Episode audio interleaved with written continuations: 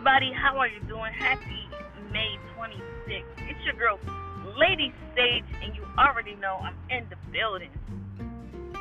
I'm in the building, y'all. And I just want to inspire y'all to be great today. Today, go and be great. Like I said, guys, I love history. I'm actually looking at the African American Historical Goodrich House right now, and I have not been able to see it because I don't know why. Actually, I think I tried to see it when it first opened up, and I wasn't successful in getting in. But I gotta make that happen. That being said, this past weekend, I went to. Uh, historical site in Virginia called Mount Vernon. That's George Washington's uh, estate, plantation, whatever you want to call it, house, mansion, etc., etc. It was a very enlightening um, visit. And they also had um, uh, Mount Vernon restaurant. So I, I tried that out, and I got me a really nice, like colonial, and and it probably actually isn't too much colonial, but I got me a nice meal. I got me a nice meal. Cornbread was amazing. Um, I just enjoyed my time learning and seeing and understanding how it was to be on a plantation because a lot of the plantations down south, which I didn't know until my family started vacationing in Georgia, a lot of them they burnt down, right? So uh, the plantations that we see now are the presidential houses, you know, Mount Vernon, uh, Thomas Jefferson area, and uh, still, again, a lot of the slave cabins are demolished, and they're starting to rebuild what it would have looked like.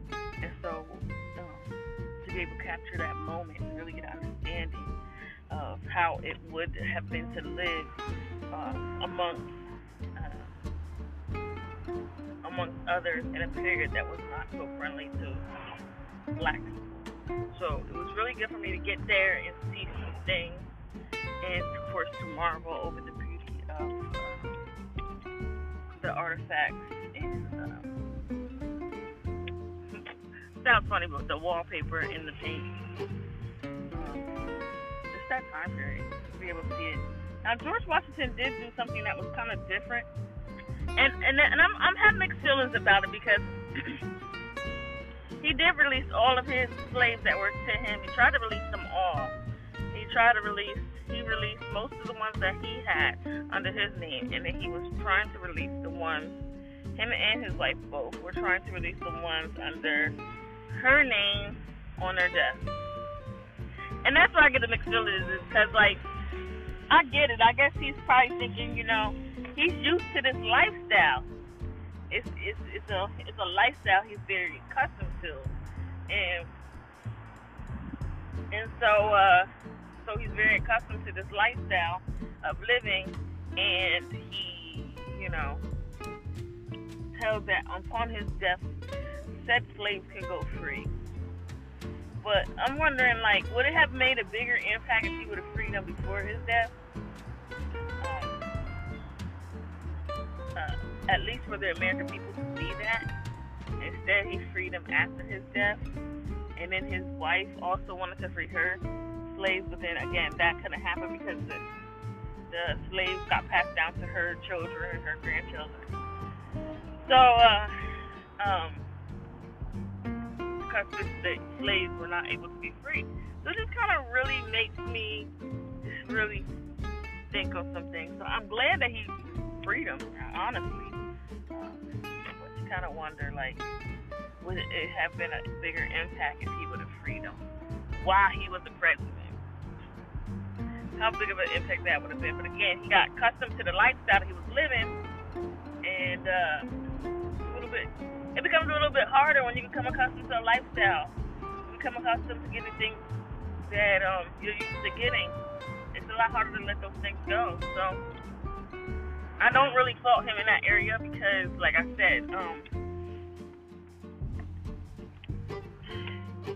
it sounds like, but everybody was doing it, right? Um, Thomas Jefferson, you know, he had Sally Hemings who again he freed after his death, and but he freed all her children after the age of 20. And actually, Thomas Jefferson, I give more props to because Thomas Jefferson taught all of his kids, his his um enslaved children, a trade, uh, so that when they were free at the rightful age of 20, which uh, most slave owners would uh, would not have done that because that's basically when the enslaved person is at their prime. But he, he released his children that he birthed with Sally Hemings at the rightful age of 20, and every last one of them had a trade, and every last one of them was able to pass as a white, as a white person, and um, and uh, was able to uh, successfully, successfully live their their life out. So, like I said, I give I give props to Thomas Jefferson. Was he was he uh, a perfect man? Absolutely not. But um, I give props that, that he he uh he lived by his own rules, so to speak, and and uh, he did some things that wasn't right, but in the end, he tried to make it as right as possible. So I give props to Thomas Jefferson. but yeah, so uh, like this weekend, like I said, I went to Mount Vernon. Uh, last weekend, I guess it was, um, and uh, I got to see some beautiful sights. And I got to understand. Um, I got to under, really, I truly understood the importance of history in a different form of seeing. Like I'm really into doing PowerPoints and presentations and talking about history and that. But like, there's just a whole different side that you don't see until you're there. Like I would have never like the educational center that that's not something I would have um, been able to see when you're doing research about George Washington at Mount Vernon. They have this education center that really goes in depth with the slaves who lived on Mount Vernon and um, I was just kind of captivated by that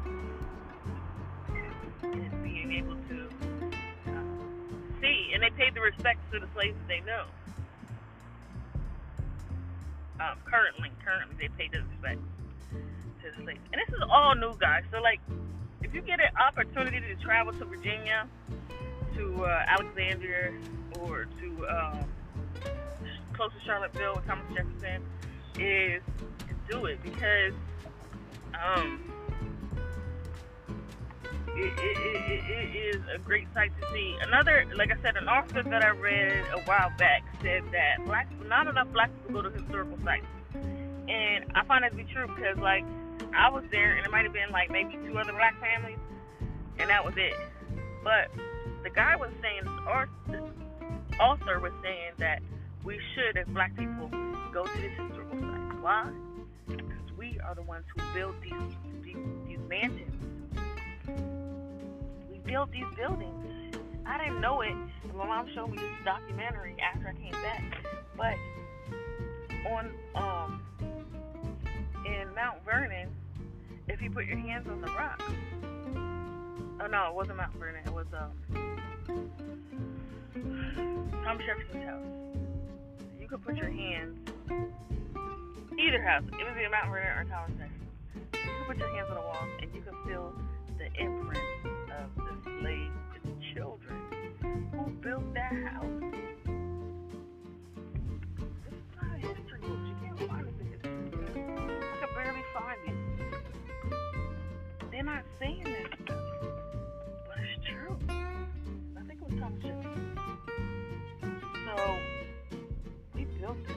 built these are our These are what. this is our land ancestors' written testimonies in the buildings, fingerprints. So take some time